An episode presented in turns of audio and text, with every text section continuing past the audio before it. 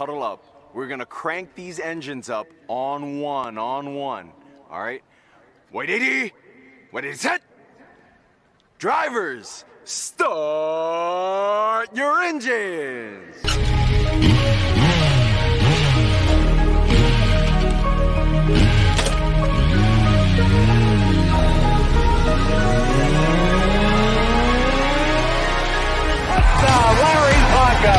This is the finish line. I coached some great offensive linemen in the past. Larry Little, Dwight Stephenson, Jim Langer, all Hall of Famers, and Richmond Webb belongs in that same group. Here are your hosts, legendary Miami Dolphins left tackle Richmond Webb, Reason, and Mr. Ballgame.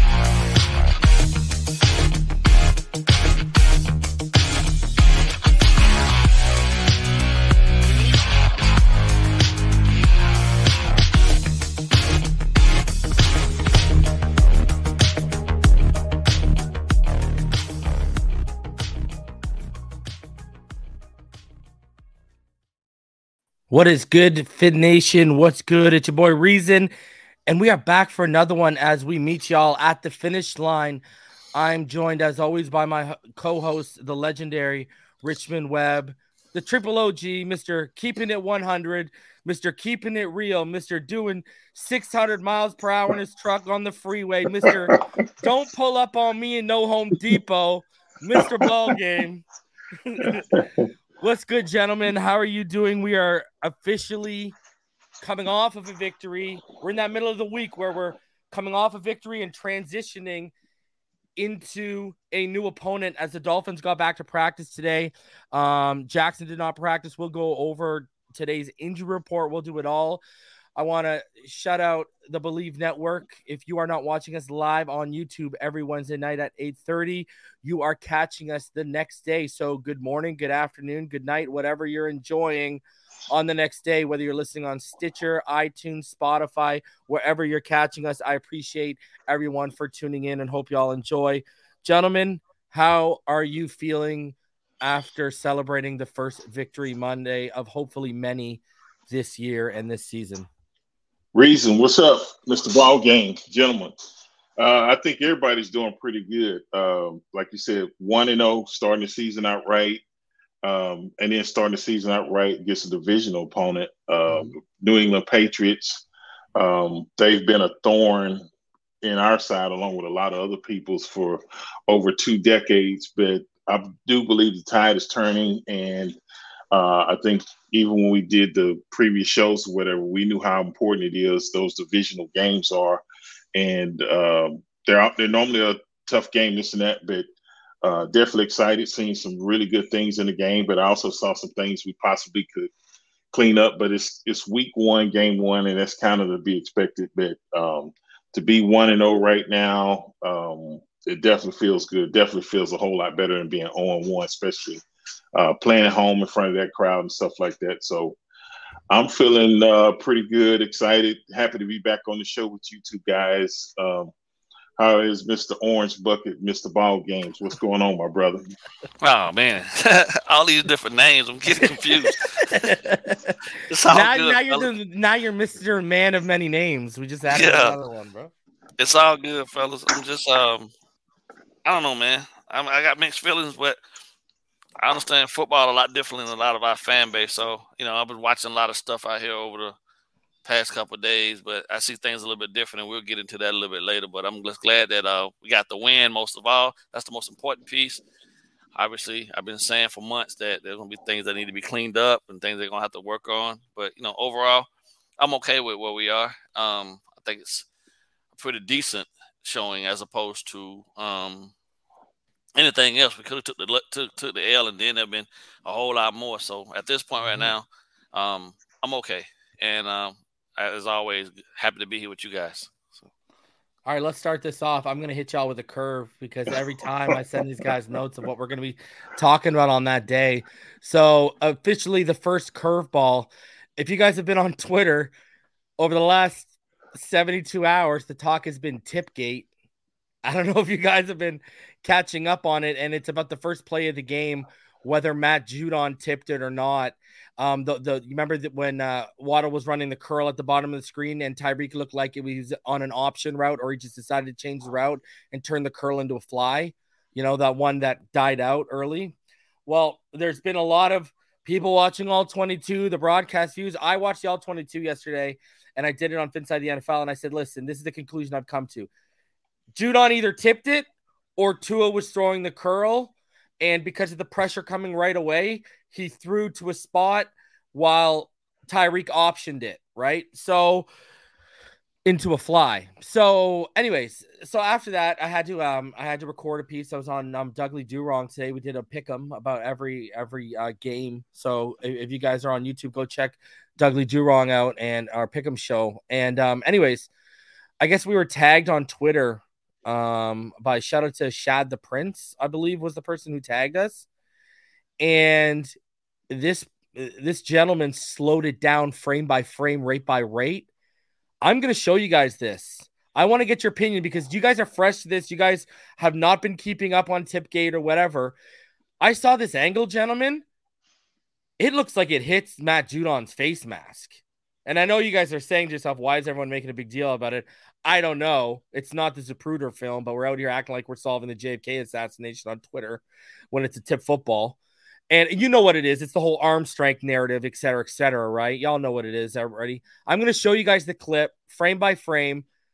And it, it, gentlemen, it looks as if, I'm just saying, it looks as if it, the original thought was it grazed his arm, Judon's arm, but it looks as if um, it grazes his helmet.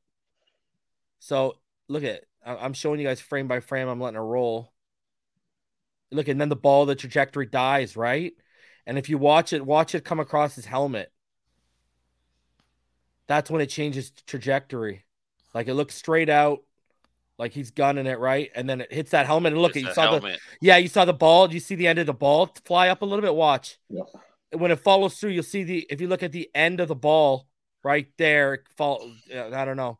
It looks like it hits the helmet. I don't know. When I saw this, it, it I mean, changes I just, a lot for me. Yeah, I just wanted to get your guys' opinion on this because this has been look at it looks like it, it changes right there. So we me, Dougley, a bunch of um, content creators were tagged in this, and I hadn't seen it, right? Because I was doing the all 22, so I was flying, I wasn't flying through it, but you can't stop it frame by frame and back it up like that, right? right. And so when I saw that, I was like, man, that looks like helmet to me. Um your guys' thoughts just off of seeing that because that's the first time you guys have seen that. I'm not hitting you guys with anything sideways. It's the first time. Let me. So you sent me the, you know, you sent me the all 22. Yeah, yeah. Oh, yeah. You saw the all 22. So I watched it. Yeah, yeah, yeah so yeah. I watched that and I rolled that that clip back maybe at least three to four minutes just watching it. And mm-hmm. to me, I don't, I, I mean, I, over and over again, as much video and film as I watched over the years and watching our guys after the football games, preparing for other teams. The way that ball came out, the way that ball came out from Tua's hand, man, and the yeah. way it died and looked as it got past the D line, I immediately went to saying that something hit it. Yeah. You know what I'm saying? Either it was tipped by the inside of his hand, but now looking at the film, that makes sense because Judon was right there in the pass lane and if his face mask, which looks like it clipped it. You know what I mean? Yeah. I didn't know if it was a body part or if it was a piece of equipment, but it looked like based on when Tua threw it, how that ball died immediately the way it did and it was changed. I was like, oh, that ball got tipped. And I moved on from it, but you know, people people I, I don't get into that. Yeah. It's because of the whole arm narrative. We knew this yeah. was gonna happen. Ball game. Yes, sir. Um, okay, so you know, dude, I, I'm, I'm gonna get Richmond's opinion on in a sec, but we're at that point week one where people are already breaking this stuff down like it's this is a Bruder film, bro. Like, you know, th- this is already showing. You know, I know. You, I hope you're right this week. I hope I'm as wrong as the sun coming up at night, because, right. bro, I hope you're right because I can't.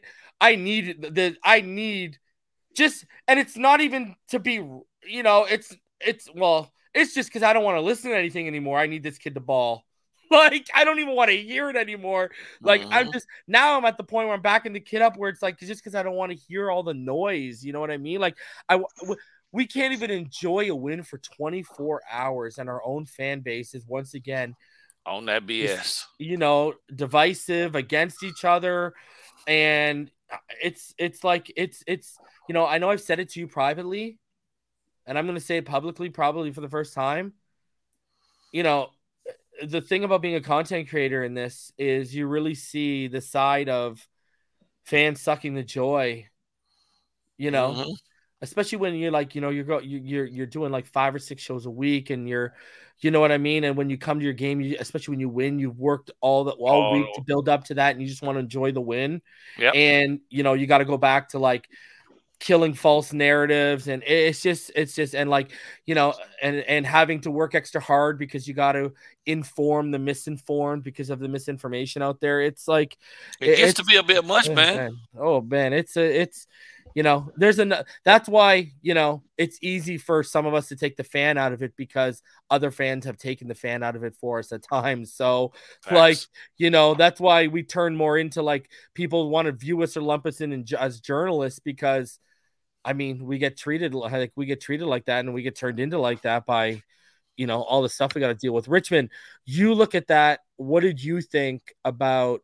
Did, did it look like it changed trajectory to you? I got to get your guys' opinion on it because everyone's talking about it, and you know, this is the final time I'm going to talk about it. So I wanted to get what you guys thought about it.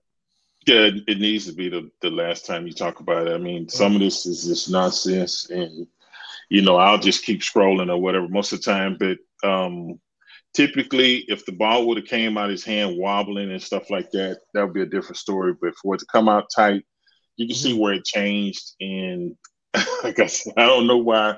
Well I do know why. I think a lot of people that are Dolphin fans still are not happy with Tua no matter what he does.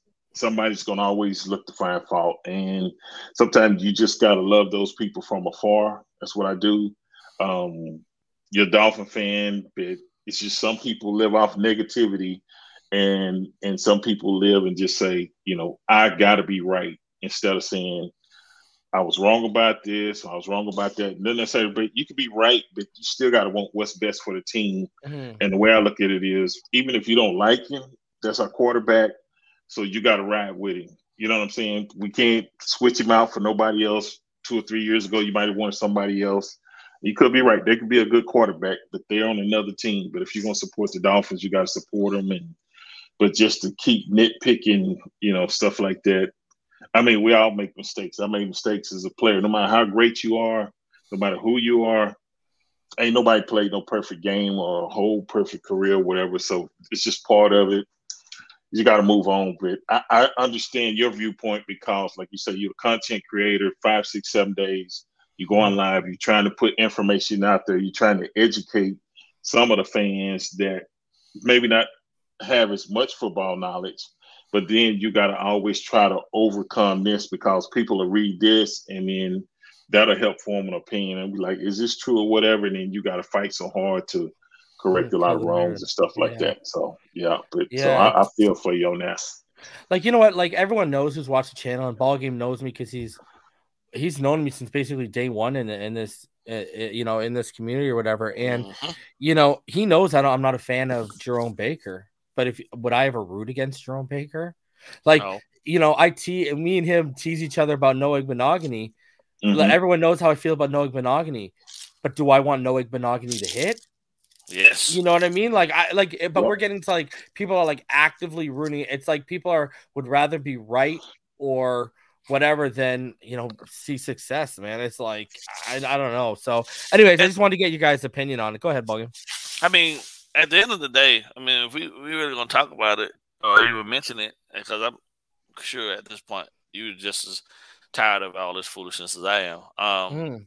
I think there's a strong sense of well, there's a divide that's been created by bogus narratives and people out here, you know what I'm saying, clearly talking about stuff as if they truly know what they're talking about when, you know, when you when you really sit back and listen to it, it's all just clickbait. Cause at the end of the day, anybody with any common sense knows that you don't root against your own squad or even by or any player that's on the squad. No matter how much you dislike the player, the player is still part of the organization. You're supposed to be the colors over the individual person. But you know, mm-hmm. they they've they've a lot of people have gone clearly out here and made it about individual players, and that energy is just so toxic that it takes away any any good that these guys do. There's always going to be that energy still creeping in that people are going to gravitate to, and then nitpick everything, and then it creates a whole nother situation. And I'm just I, I just don't understand. Like, if that's how people really live their regular lives, then you're a miserable person. I'm sorry. Well, look at how people were with Jaelan Phillips.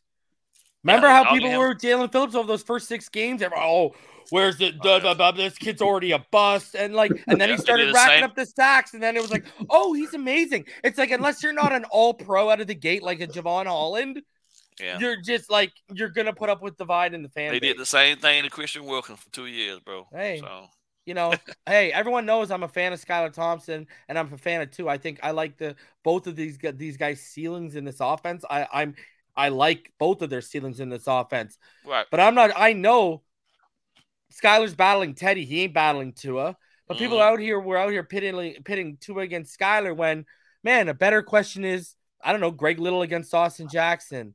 You know what I mean? Mostert and Edmonds. That's a better battle for number one. You know, Ogbah and Phillips. You know what I mean? Sieler and Wilkins. You want to have a real, real who should be paid and who should be our number one guy on defense? Should it be Wilkins or Sieler? That's a legitimate argument. And that was a legit, but no one, why does, and I get it because it's what you said. The quarterback is clickbaity. But if we're actually going to talk football and actually be football minds, why aren't we talking about that kind of stuff? Why, why are we talking about quarterback, quarterback, quarterback, quarterback? It's nauseating. Like there's people out here already that are selling them up the river for and and you know everyone knows how I feel. Hey man, I was the first one in this community to report Lamar Jackson to Miami back in December. No one had that before me. Go on any platform you want to have, okay? Makes so, sense. dude, and I said from the jump as a passer, listen, I love Lamar as an athlete. Love the, the he's intriguing athleticism wise and speed wise in this offense but as a passer, you're going to pay him 45 million. You're going to guarantee him Deshaun Watson type of money when his body's going to break down by 30, 32 if he doesn't learn how to become a better pocket quarterback.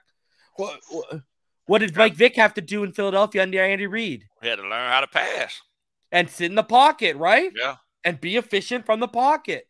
Yeah. And Lamar ain't there yet, and you want to go out and pay that guy forty-five million a year. He's going to want to reset the market, and he's good. And he already has turned down more guaranteed money than Russell Wilson.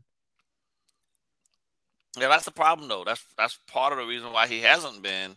Because um, he knows. I'm telling you, I reported know. it on Patreon. I'm going to tell you guys this. I don't know. If I'm told to you. I reported on Patreon. I reported it here already.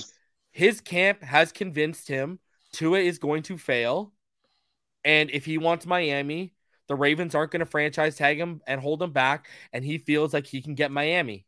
The problem is though that that, that none Bro, of that plan is I I have heard on record. Have you ever heard of Jamie uh, Jimmy's Famous Seafood in Baltimore? Mm, no.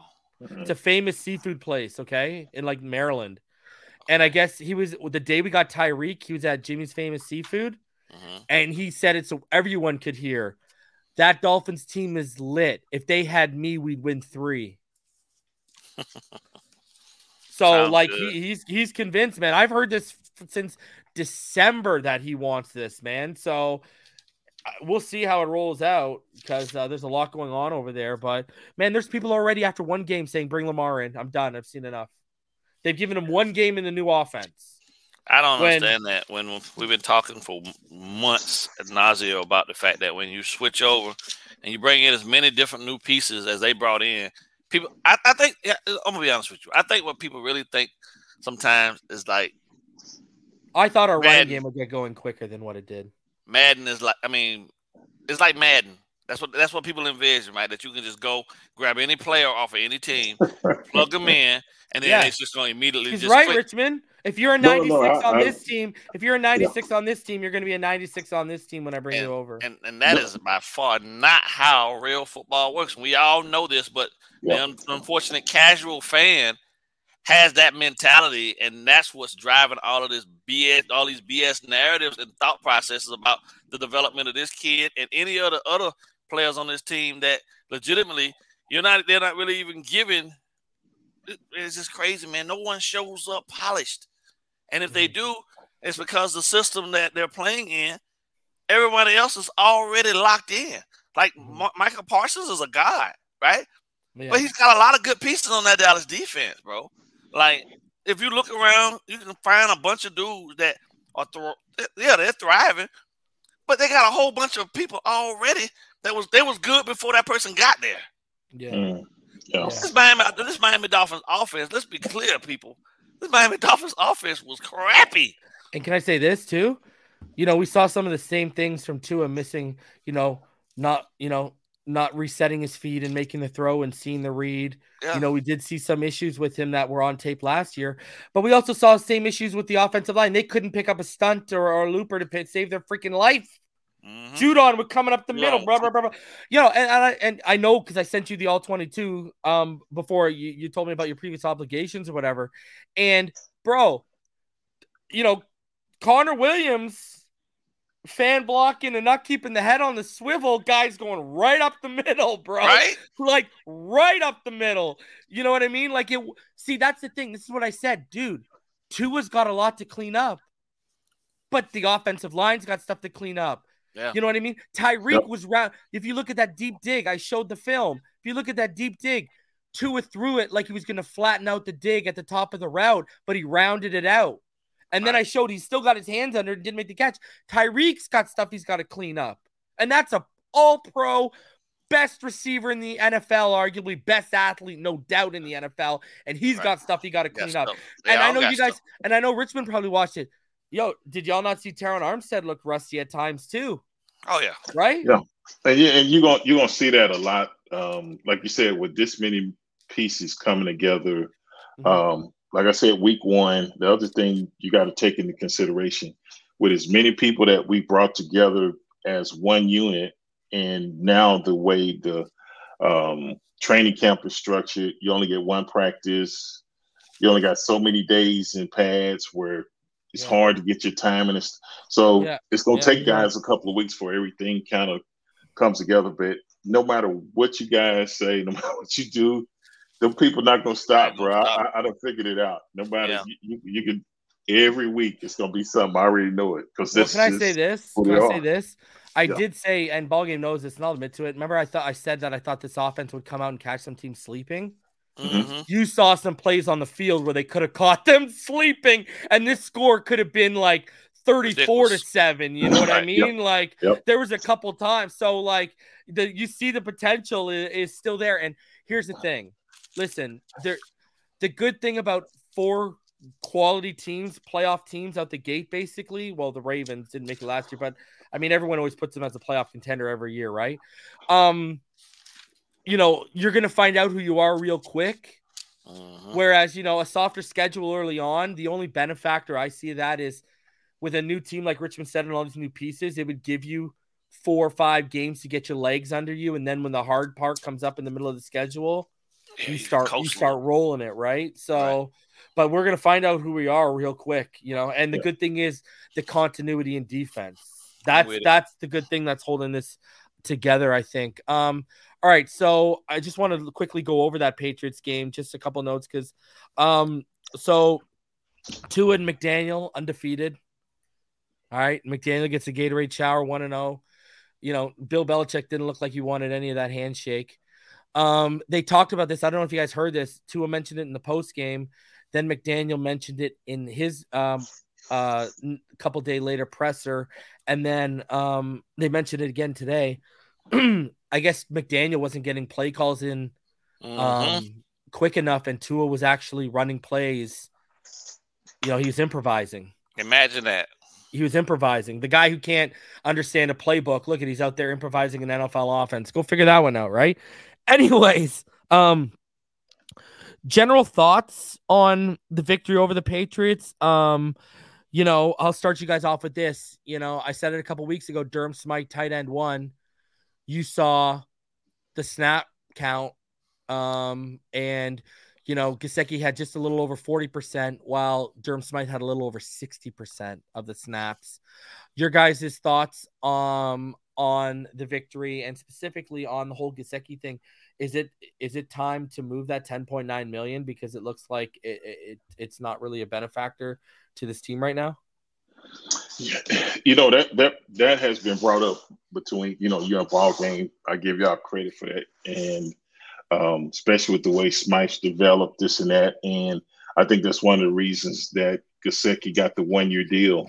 Mm-hmm. Um, but considering now, I, I think the thing you got to really consider is with the offensive line having you know multiple injuries, this and mm-hmm. that, and I would I was thinking that Gesicki possibly could you know make it through this year in the way Smythe's playing, and which he still might, but if it comes to a point to where we lose a couple of offensive starters, offensive linemen, we that might be bait we have to put out there to bring in another, you know, tackle or whatever to kind of show up things. So um, week one and and and you're supposed to be the starter and you're not getting the majority of the reps, that's if that's not a signal or a sign, I don't know what is, but it just shows that Smythe is more around as far as blocking. You know, he's running routes and this and that. So overall, he's probably he's he's more polished this and that. Where I think Gesicki is really good at you know running the routes and stuff, and not as much as being a blocking tight end. But it's definitely a possibility, especially with the injuries this early in the season. Mm-hmm. Uh, are the question marks that we just don't know how healthy the offensive line is. That if needed be, we possibly could move him and probably bring guy in or whatever. So that's definitely something to consider. But um, uh, yeah, I mean, I think that's a great point. I thought that was a great question, top of point you brought up. But um, it wouldn't surprise me if he happened. I, I would say that. Mm. Ball game. Well, I'm gonna be straight to the point. Um, we've been going back and forth. Well, I have for a long time, right? And then when we hired McDaniels, I said right out the gate that I felt like the issues that Mike had were going to be even more pronounced in terms of his lack of being able to uh, commit to run blocking. Mm-hmm. You need a total tight end, and although Durham Smythe doesn't have Mike's athleticism and can't officially threaten the deep seam and do some of those things and catch those 50-50 balls up the you know that's not that's not Durham Smythe's strength. He is what you could consider a complete tight end because he can do the short and some of the intermediate stuff with you know with great success, and he can commit to the run game and your blocking schemes with no mm. issues. Yeah. And you know when you have a coach that really wants to try to get after the run game, that's going to make a guy a liability. And unfortunately, I mean, I have been saying it. I've been saying it over and over and over and over.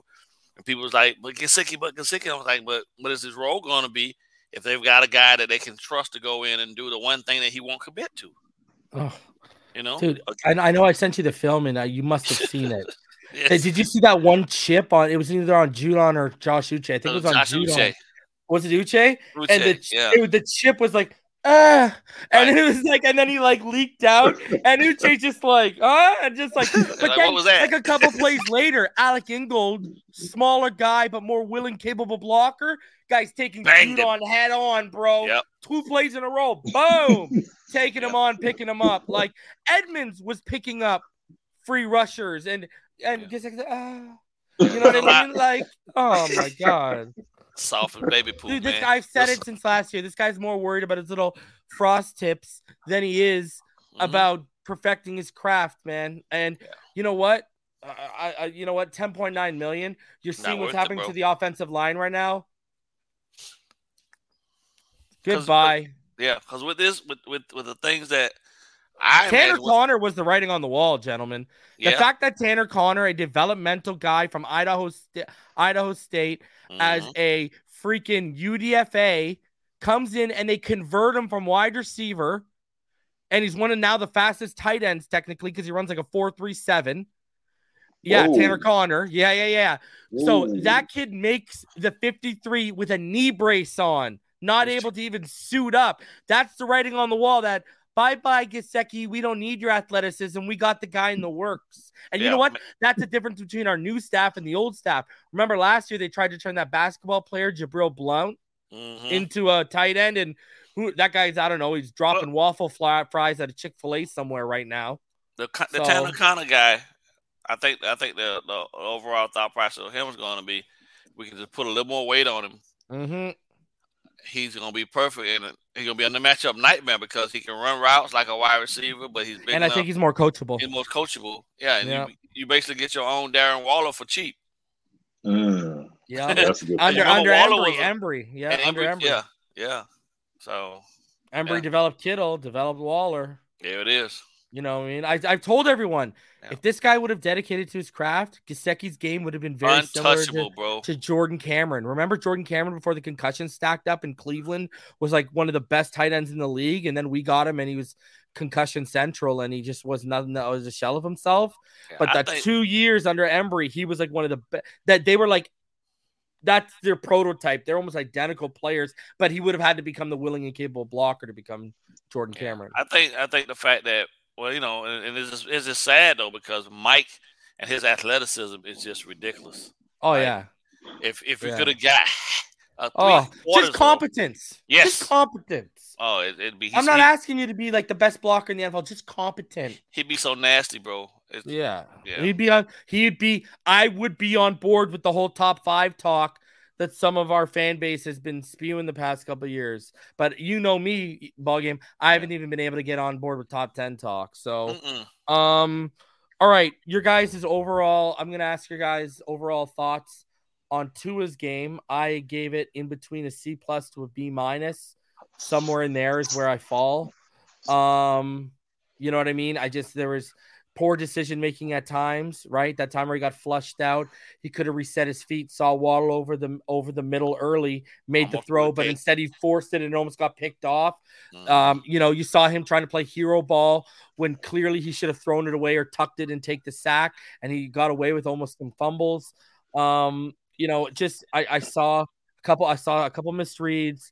I saw some poor decision making. I was seeing decision making that I would see of a rookie, and I was saying, but then at the same token, after saying all that, I saw fish efficient Tua. That's how he put up 270 yards. Yep. Okay. You cannot be a bad NFL quarterback and put up 270 yards in a game against, guess what? That defense is still good in New England. They're not, New England's Achilles heel is not the defense. All right. Yeah. It- it is. All right. So, um, you know, and honestly, ball game, because we broke down the all 22 for now, it's the third year of two, um, Tua Tuesdays. Tua Tuesdays. Listen, I saw the same guy that doesn't trust his protection at times. But I also That's- saw I also see I saw him misreads himself, but I also saw misreads because of the protection. You know what I mean? So like I- again, I'm just gonna say it. Mixed bag. That's the best term I can say. It was a mixed bag for me. That's true. I gave him. I mean, I gave him a C plus, and I gave him a C plus because I could see. I mean, I always watch. His, his, so, so I'm not a big quarterback guy, but I watch quarterbacks because I want to make sure that when people are out here talking about what makes a good quarterback, I can at least see those things and identify if our guy has it or not. It is hard for me to identify all of the intangibles that I know. I believe they're there, but he can't get to showcase them because by the time he's behind the ball is height, someone is in his face. Well, the pressure is so the pressure is so extreme that he's flushed off of the you know what I'm saying he's flushed off of his spot and he has to go try to reset or he's running for his life. You know, like for me, I saw a guy that was able to do the best he could do under the circumstances that he was given. You know, because you don't just get 270 yards in the NFL. You know, it's by happenstance. Just don't happen, right? I watched Joe Bur- Joe Burrow throw four plus interceptions on Sunday, and I know without a shadow of doubt that they know they they they rave him to be top three, top four. You know what I mean? And then I watch Aaron Rodgers go through the same thing. You know what I mean? Isn't it funny? Aaron Rodgers, guys, one of the best natural passers since Dan, the best natural passer since Dan Marino. Look at what happens when he has a shoddy offensive line and no weapons. And no of- weapons. in the receiving core. Look at what happens. Isn't that kind of crazy? Now I still think Aaron Rodgers going to come out this week and light it up. But I'm just saying, like it even happens to the great ones when they got nothing to work. Like when Allen Lazard's your number one guy. Yeah. And he was hurt. So for me, week one was Mm-hmm. a success because ultimately we got the W, Mhm. and we came out of that game um, banged up, but not as banged up to the point that I have to be overly concerned because I think Baltimore going into week two is, is a lot worse off than we are in terms of Mhm. losing Staley, losing Fuller, you know what I mean? All those Yeah. things. So, Yeah. um, That boy Linderbaum getting to, I saw some fall 22 of him getting to the second level, man. Yeah, Another center nasty. we whiffed on, bro. Oh, Yeah. I um I'm okay. Like overall, bro, I'm like really okay with where we were coming out coming out of this game. Mm. Obviously, like I said, the W was great. But at the same time, I also knew that there would be these struggles. I Yeah. keep and I always Yeah. everything with just You said since what, week six? Week Yeah. six? yeah, I week six. figured it's gonna take them six because like they really haven't been they haven't really ever had a chance to really to commit to the physicality of the game yet. With the And that was the first time we had all of our starters out there on the same field at the same time. You know what I mean? You saw all of the missed tackles. You saw all of these different things. And I, don't, I mean, I saw people in all these different chats talking about, oh, the tackle is horrible. But what do you expect? They don't get the tackle in practice. And the last time any of these guys tackle was in a preseason game that they got pulled after one series. Mhm. You see what I'm saying? So how, how can you get good at something if you have a limited amount of time to actually commit to the process? That makes no sense. But the, again, it's one of those situations where people are legitimately over and over again thinking to themselves that plug and play.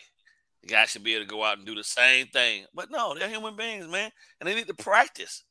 They need to practice their crafts to be good at their craft. Mhm.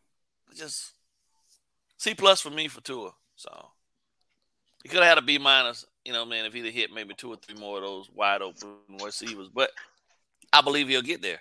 And if the over offensive line improves, I, I would believe without a shadow of a doubt that he's going to do everything we need him to do, and the ball is going to be right where these guys need to do. And they're going to light it up because you can see how Waddle and Hill both on the field at the same time affected how the um, Patriots tried to play them.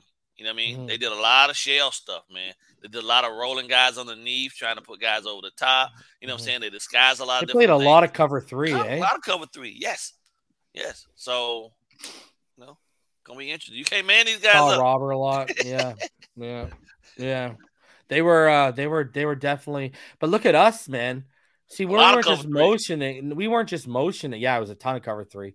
Yeah. When which is usually like you watch. I mean, we, we've watched them the last few years specifically closely because we do the two of Tuesdays, and you see a lot of press, man. Press. You know, cover one press, and it's like cover three central over. But um the motions, like we were even running CFL style motions, like when we did. Cedric with the loop, and you know, we we were we were we were showing a lot of creativity just with how we were motioning. And I gotta say, this guy's Tyreek when he gets a free release and he gets momentum off off the motion to that release. Like, oh my god, guys, unfreaking guardable. Um, Richmond, what did you think about Tua? But also, what did you think about the offensive line? And specifically, I thought a guy who struggled was Liam Eichenberg. Yeah, um, definitely some things to clean up uh, up front. And like you said, uh, I don't know if it's Connor Williams. You know, he's typically a guard, but like you said, missing some guys coming around on on the loop and stuff like that. And I think he had maybe one or two bad snaps. So all that's got to get cleaned up. But um, um, the other thing that I was really impressed with is you just said a few minutes ago. I didn't know that uh, Coach McDaniel even acknowledged that Tua has a capability that, say, we catch um, the defense in a nickel.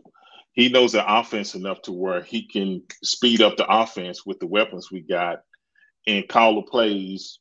Because if he had to do it week one and we were having issues with getting the plays in and and and he was doing it, just imagine if you catch, you know, if we're in a or if they're in a say a, a base defense and we got our we got our um, four wide out there, whatever. It, you, you see the mismatch and you can take advantage of it. So um, to me, that tells me he's highly intelligent. He understands the offense, but there are things he need to clean up. I think one of the things that that stood out this Sunday to me was he did miss a couple throws, but I'm like okay with that. But and I think this comes with time, but I think we were up and I thought he a couple times he should have like just threw the ball away or just or just just take take the sack. When you're up twenty to seven, protect. Don't don't risk sometimes forcing a turnover or getting sacked and losing the ball and, and, swing the momentum and then they, they get an easy score or whatever. Sometimes it's hard to get it back. But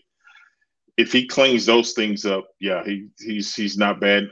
Like like you guys said, I think each week continually, as long as we continue to get better, by the time we hit six, seven, eight, the middle of the season and, and we're fine tuned, you're gonna even see a better, more productive offense. And I think we all knew that the defense was gonna be the um, ahead of the offense at this point in the season. So that, that wasn't a surprise, but it gives them time to kind of catch up. But just if we get this offensive line cleaned up, like Ball Game said, where he can really just have faith or trust that I'll have time because one minute you got time, one minute, you know, you as soon as you get back, you got to get rid of the ball. This and that. It's hard to kind of get in a rhythm, but he played he played good, but there are some things he need to catch up. So I, I'll say a B minus or something like that. But um, definitely got some work to do.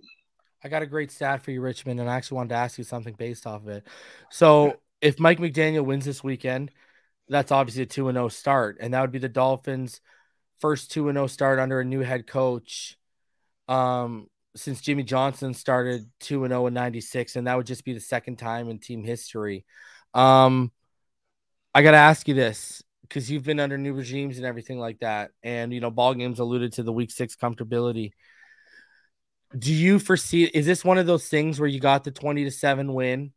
You know, guys flashed, you showed a certain level of efficiency, but you know you're just gonna get more comfortable in this new offense and with these guys week by week. So the production, you just feel like the execution and the production is gonna get sharper week by week as you get more comfortable because I know you've been in offenses where there's been a regime change and such. So is it just a week by week thing? Because again, these guys were never on the field for a quarter or two quarters together during the preseason. There was always one, two, three guys out of the starters missing. Um, just, just I want to get your thoughts on that. Yeah, the the, the I kind of split it up. I, I think the thing is, is that like you say with the offensive line, the key is getting healthy and getting whoever the five, starting five going to be, having them where we can consistently have them play. You know, not week one we got this five or this week because this guy is in. If we can kind of consistently get five guys to kind of get together where they consistently work together, I think that's a huge plus. Um, but as far as like Tyreek, uh, Tua, Waddle, the receivers, this and that, the thing that I really like about that, and I, I noticed it during the off season, never just watching and stuff like that, they do a great job of communicating. So mm. I can pretty much guarantee that when they got, like you said, on that dig route or whatever, mm-hmm. Tua probably told him, "Hey, I thought you was gonna flatten it out." And he said, "Oh, I rounded. Okay, I see it. So next time when that comes up, if I know you want me to flatten it out, I will. But if I if I have to round it up, you'll know why but that's the dialogue that happens between teammates and and I I had an opportunity to experience that with Duper, Clayton, and Marino, and it was just a thing of magic when we would get in like two minute or, or speed it up, and Dan would say, "Okay, if he's playing you this way, that way, I want you to run this. If he does this, this, and that, he would give him three or four options." Mm and they just knew, but they were all in sync. And when that comes together, that's gonna be that's gonna be scary. Because when I saw Waddle catch that, I guess that was a quick post or whatever, he caught it and the guy missed him. I was like, the speed we got, we we could have a ton of big plays like that. Yeah. Like you said, it could have easily been thirty four to seven this this uh this weekend. So I, am definitely excited. I, I've seen enough good stuff that if we continue to improve, we we should be pretty pretty competitive this year. All right, uh, let's get into the Ravens stuff before we do. Hey, ball game. Yeah, bro. How about your boy Noah riding the pine and my boy Darth Kader, Kader Kohou going out there and making some real plays, huh, bro? Come on, yeah, son. man, yeah, bro. And all jokes aside, they got something special in this kid. This kid, this is this is Nik Needham, he's on your heels for that slot potentially. they might not have to pay you because they found this kid. So, bro, this is this is one of them situations where you see the difference truly in um, a guy that's naturally been playing that position all of his life. Yeah, against a guy that got converted and they want him to play that position just because he's athletic. Big difference, man. And Yeah. unfortunately, you know what I mean. I, I'm still gonna rally for Noah, but I don't. I don't think it's gonna happen, and I'm gonna owe you that money. So it's gonna be all right though. We're in good hands with Kadu. If they can keep finding gems in on you know UD UDFA like this, bro, we, we're gonna be all right. Beautiful, right? Um Yeah. okay, so today guys, they signed right tackle Brandon Shell from obviously started off with the Jets, then he played the last two years in Seattle.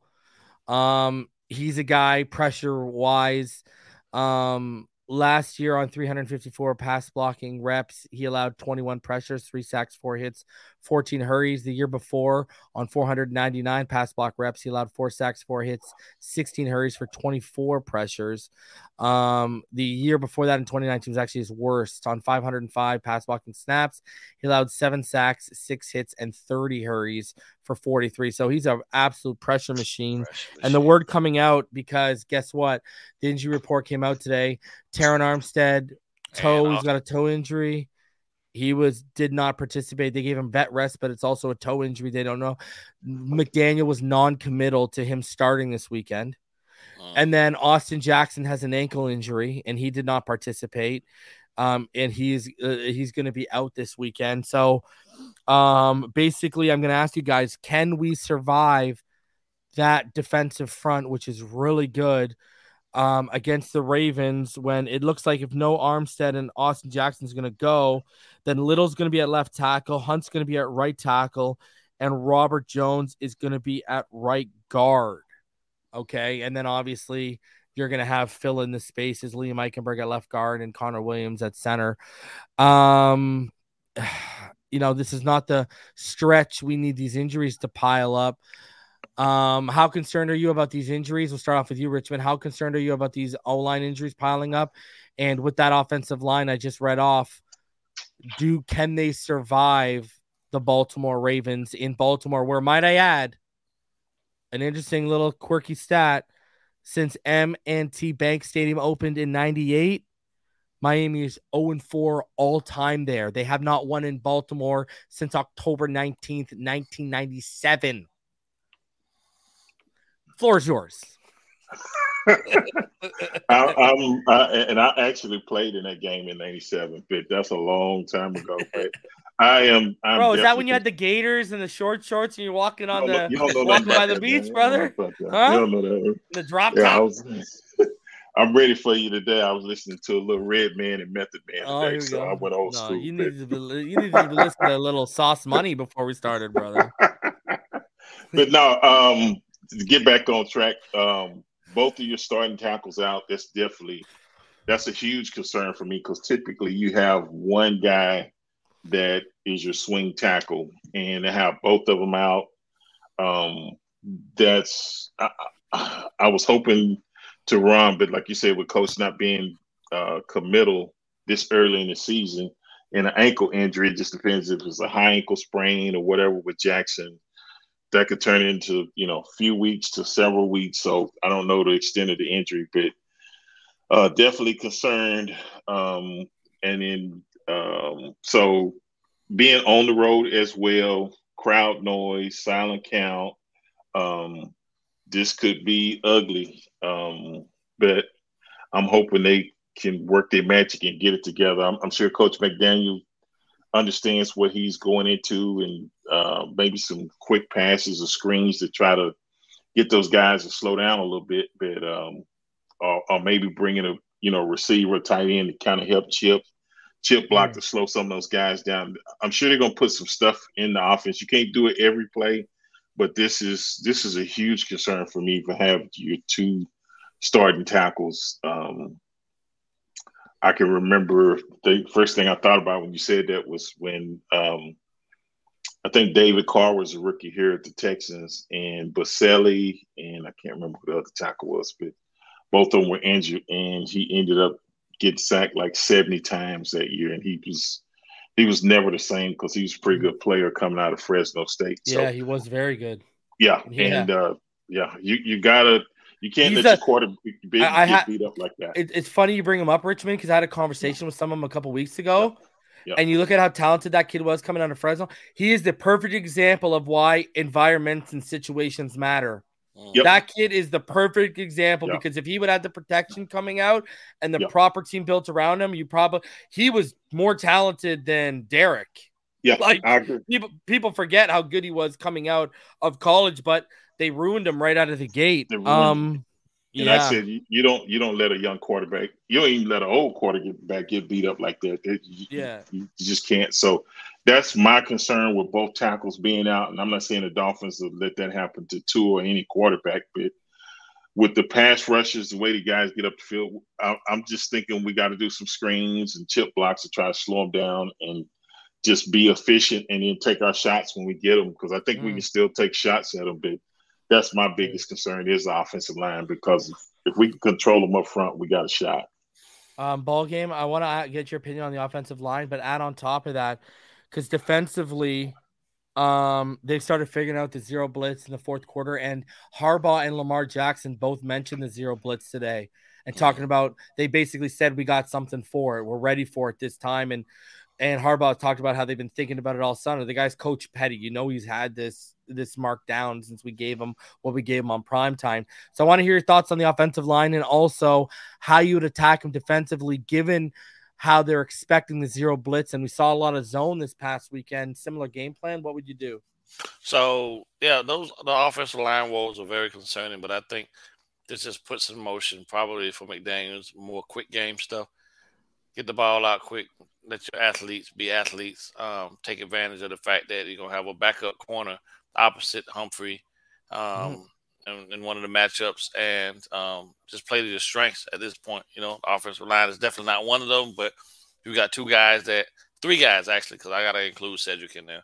Three guys that can um, that can wiggle and, and and get open. You know, and just resort to the quick game. So I'm hoping that they employ something like that. I don't necessarily know that the um, the Ravens are really that stout up front, so we might be able to have some um, success running behind Robert Hunt um, and kind of in in the middle. But the edge is going to be tough to get outside, you know, because um, yeah, the backups will be the, the guys featured at the tackle positions. But for the most part, as long as they can get the ball out quick, I think we'll have a chance. Um, our athletes, our wide receivers are better than their corners, in my opinion. So um, at least at one of the matchups, if if you want to, if people want to say that Humphrey and Waddle are washed, then Tyreek against whoever else is not, and we win yeah, that one. Brandon Stephens or Marcus and Peters Stephens. whoever. Yeah, Marcus Peters is coming back off of a He's ACL, limited. Yeah. so, yeah. Yeah. Yeah. yeah. So I'm not really expecting him to be that much of a force as well. Yeah, it's so, gonna be Marlon Humphrey and Brandon Stephens because uh, Fuller went down too, right? Yeah, yeah, he's out for the season with the ACL last week. Yeah. So Yeah. Um, the, and they didn't really they, they beat the Jets, but they really didn't beat up on the Jets because they didn't have much in terms of offensive productivity. The Jets has allowed, unfortunately, a couple things to get loose with like Bateman, and um, all of the throws were, I don't know, uh, that that, that Jets defense is not our defense. So defensively, I think because Boyer now has shown that he's willing to go to some zone looks, that's going to play in our favor because he can spy guys now. You got a Channing Tindall. You got a guy that can actually probably run with Lamar to keep him, you know what I'm saying, in the pocket and force him to make throws um, in the pocket as well instead of allowing them to get outside to run for first downs and things of that nature. Um, the zone, right, is going to do two things. One, it's going to free up the guys in the back end to be a little bit more um, aggressive in terms of closing up, you know, closing gaps and things off and rerouting um, wide receivers to where they want them to go to, as opposed to allowing guys free reign to try to just beat the man to man. And then two, quarterback's got to navigate that. And I'm just not 100% sure that Lamar is the type of passer that's going to be able to effectively be able to carve us up down to down to down. Like I, I just I don't have that much faith in Lamar as a passer, to be truthful with you. Athletically, he's probably the tops, but you know I'm saying in terms of a pure passer, nah, he's not that guy. Not for me. So um, I think our offense, I know what I know, yeah, for a fact that our offense, our defense against their offense is a win for us too. He's got to prove it. They say they want, they got something for the zero blitz. But what do you, if you've been going all all off season planning for the zero blitz and we never show it to you, then what's good? What good is the plan that you put in place? If we can come out and effectively show that we can do other things as well. You know what I mean? Because match coverage will work just the same as a zero can, and we can still get to you, right? We might not be able to overload you the same way, but that like that Brandon Jones blitz off uh, on Sunday, right? We went we went straight strong side, right? Generally, you mm-hmm. don't, and you know, what I'm saying you you you're gonna send the overload if you know that they're gonna be blocking it up and the tight end's not releasing. Well, hell, that tight end left. And you know, I'm saying people was talking about it was the tackles position. Well, the tackle took the inside guy, the guy that was directly over his outside shade. Brandon just happened to be the next guy free. I mean, if we get them stuck in a situation where they're trying to get Mark Andrews out into the, you know, what I'm saying, out into his pass routes, and we can catch Lamar not even thinking about the possibility of us coming, you know, I'm saying, coming strong side to him. That's gonna be murder too. I mean, yeah. we unconventionally send pressure from all different angles, man. So if he if they worried about the zero, I think they're gonna have a lot more to worry about because Boyer has shown out at this point that he believes in zone just as well. You can get pressure out the zone just as effective you can out of zero. So I'm not overly worried. I just think that this is a game that, you know, with offensive line woes, we have to be a lot more crisper in the things that we do outside the tackle boxes. You know what I mean? The guys got to get what they can get, keep the ball moving, first downs, make sure you're getting them and getting all you can get and getting down so you can get on to the next play. And then you know, hit them and punch them in the mouth. You know, run right at them. Don't run. Don't don't try to run away from them. Run right at them. Make them yeah. prove to you that they're ready for um, all that you're willing to showcase. That's my yeah. opinion. All right, finally, guys, I want who do you got winning this game? And on top of that, do you guys view this as I, I, talked about Harbaugh being a little petty and how they talked about the zero blitz? Do you view this as a revenge game for the Ravens as well? Uh, ball game. Start with you. Uh, I think every time you, anytime you go into a game with a team that one they've kicked your ass, and then you turn around, and you go back and you they, you know, and then they kick you, they kick your ass, and then you go back and you kick theirs it sets itself up to be a situation like that. And you know, it, it's good for it's good for the NFL. It's good for rivalries between teams and across the conference and things of that nature. So, um, revenge, I don't necessarily know. I think it would be a revenge thing if they we beat their twice like that. But yeah. I think it's just them still trying to prove to us that they're better than us, and us proving to them that you know y'all ain't got nothing on us. We did the same thing to you, you did to us. So I wouldn't necessarily say revenge, but I think it's a key game in the AFC that's going to um, determine later down the line, you know what I'm saying, seeding and things of that nature because head mm. you know, if you can always get a head to head win over an AFC opponent, that's that bodes yeah. well for you, especially if y'all end up with the same record down the stretch. So and sixty three percent of the time, sixty three percent of the time, teams have started teams out two and zero oh in the end, in the NFL season. They make the playoffs. There we go. So who so, do you got winning? Um, obviously I'm gonna go with us. Okay. Right? Yeah, you had it on your thing too. Yeah, yeah, yeah, yeah. to the tune of um yeah. I'm gonna say 28-14. Oh, look at this guy. Bold. Richmond, is this a revenge? Hey, you've been in the trenches there. Uh, you think the Ravens, you saw what we did to them last year on prime time, too, of all things. It wasn't just some one o'clock slate on CBS. The whole nation was watching, and and Tua was the talk of the town after the game, after the second half. Um, do you think they got this circle down? Is it a revenge game? And what's your prediction? Who do you got winning? I think uh, I think Harbaugh uh, definitely.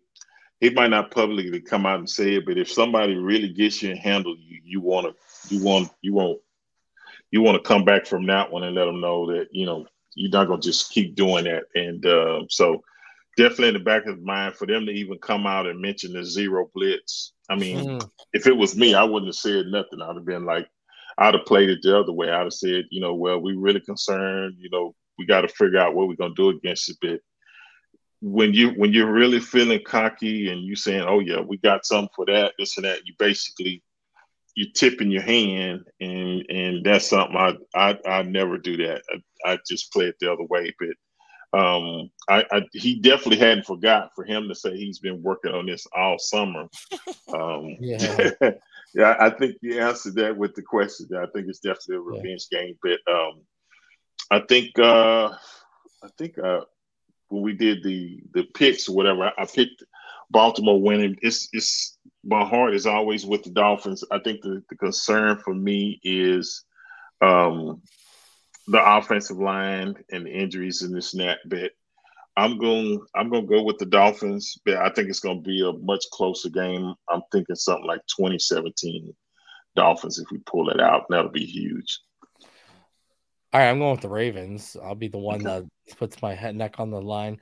Um, I still think we're going to come out three and one after the first four games, but I think we just don't play good in Baltimore. I mean, we just talked about it. I don't know what it is. Just, just some. It's like I'm a Pittsburgh Penguin fan. We do not play good when we pl- in when we play in the Florida Panthers building. We, gotta haven't played good there though. since the '90s. We have not played good in the Florida Panthers building since the '90s. Hey, they can change it, but because of the learning, because of the, I still think basically prepare for another week of bull crap because I Mhm. think I think our offense is still going to show that it's not where it needs to be. And you know, I, I got us taking the L. Now I'll give my score prediction on my Friday preview show on Finside the NFL. But yeah, I don't I don't have us winning this game. I think uh, we're gonna take the L. So That's fair enough.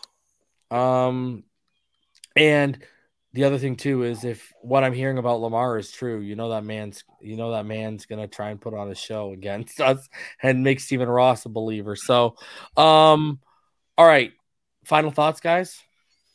Um, fi- my final thoughts. I was just thinking about what you said, but yeah. Um, the other thing you always got taken in consideration is, you know, Lamar Jackson grew up in South Florida, so um, it's a little extra incentive because you all get up those boys, games, right? you, get, up, you get up for those games. You're from there and this and that. So, uh, especially the way we played him the last time and, Yeah. and handled it, it, that's on the back of his mind as well. So it's it's quarterback, coach, and I'm sure he's been the coach been hyping the team up and this and that. And and like you said, for him to keep mentioning that this is a place that he possibly want to land, he definitely want to shine on the Dolphins and in front of them. If you know, if what he's been hearing, that you know, if Tua's out of here, you can just go go back to South Florida and play there. But um, final thoughts is, you know, I think we're gonna find a way. I think we'll definitely be competitive. Uh, I'm thinking. I'm think. I'm. I'm hoping we can pull it out. I know it's gonna be a tough game, and uh, but I, I think with Coach McDaniel, if we make a few plays and like ball game said, you know, the quick passing and stuff like that. You know, if we can frustrate them and kind of get them off off the deal and be smart with the football, we could possibly pull this one out. So I think it's going to be high. Like I'll give my prediction, like I said on Friday on my show Yeah. on Finside the NFL. Yeah. But I do think it's going to be high scoring. okay, okay, we'll leave it right there. That's cool. Homie. So ball game, your final thoughts. I think ultimately, um, in order to beat a man, you got to be able to consistently beat the man. And if this Dolphins team moving forward Woo! Ric Flair over here. All right, Yes, your Ric sir. Flair drip. All right, let's go. wants to establish themselves as a team to be reckoned with, you got to go even on the road and put the smackdown on whoever it is that you got on your schedule. So this guy with the wrestling references tonight. For me- it, eh? Smackdown. You know what I'm saying? hear you, they gonna go um, and do. I, I I just like the swagger, man. I like the swagger Yeah. of McDaniel's, man. I think he's ready to go Bro, in did you see the kicks he was rocking? You see the low cut Air Force Look at Air Force Yeah. They were nice, bro. This guy's out here swagalicious, bro. I don't know what to say. Trying to uh, go put the smackdown on the candy asses. You know what I'm saying? So this guy, uh, third. nah, Candy. Okay. Hmm. The cream I don't know. I- I just- to the I- I- top. I look yeah. at. I mean, Lamar's one dude, bro, and I just don't think that this group, this group wants to allow one. This group's not built defensively to allow one guy to beat them anymore. And let's be clear, they played the Jets week one. We played the Patriots. Patriots have a way better foundation on defense against our offense. You know what I mean? Now, you know, Mac Jones didn't look so well against our defense, but it's Lamar, right? They got rid of Cooks. You know what I mean? I mean, not that, what that boy name was that they got rid of. Um, Hollywood. Are you talking about Oh, Hollywood, Hollywood Brown? Brown, yeah. Marquise Brown. I don't believe Bateman is a dog to, to beat X. What do you mean? Did you see that? Did you? Oh well, I don't know about beating X. Did you see that touchdown catch he had Yeah. though? That Look bomb, how, look how wide open he was, though. bro. That's Bateman, bro. and they lost him. They lost him in the coverage. Somebody, somebody, So, somebody messed up. that's see my what I'm saying? boy. I, I love him too. side. I like him too. You know, Minnesota all the way. Yeah, but I don't know if he can beat X. I agree yeah. with that. So if I gotta if I gotta run it down, look at it for what it is, I just think we're a better team right now than they are. I think we're on the incline, and they're on the decline. To be, you know, Bro, I that's- hope I'm wrong. I said before we're live, bro. I hope uh, y'all are right. I pray Yeah. I'm wrong.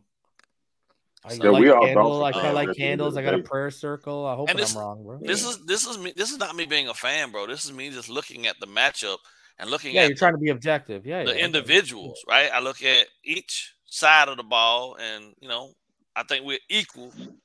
Our offense against their defense with the losses that they they suffer. Right, Stanley not being there is huge for them, for us. Yeah. So our defense should eat.